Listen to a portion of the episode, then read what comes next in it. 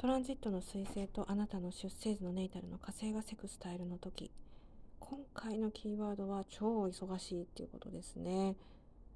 もう目の回るような忙しさがやってくると。でかといってあなたはそれに疲弊するとかそういったことではなくって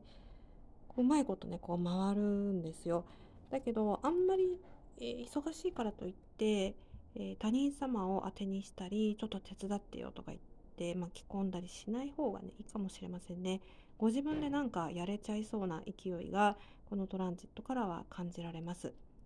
それともう一つ重要なことはあなたのこう内なる自信ねこうふつふつとね湧いてくるものが信念となってそれがこの忙しい時を助けさらに良い機会を生むということが挙げられますね。ですから、え、毎回お話ししてますけどセクスタイルとトラインは自ら動いて、え、進んでいかないと何も起きないとソファーの上で座ってるだけになっちゃうのでなるべく動いていかれるといい結果がね出やすいと思います良いトランジットですので是非皆さん参考になさってみてください。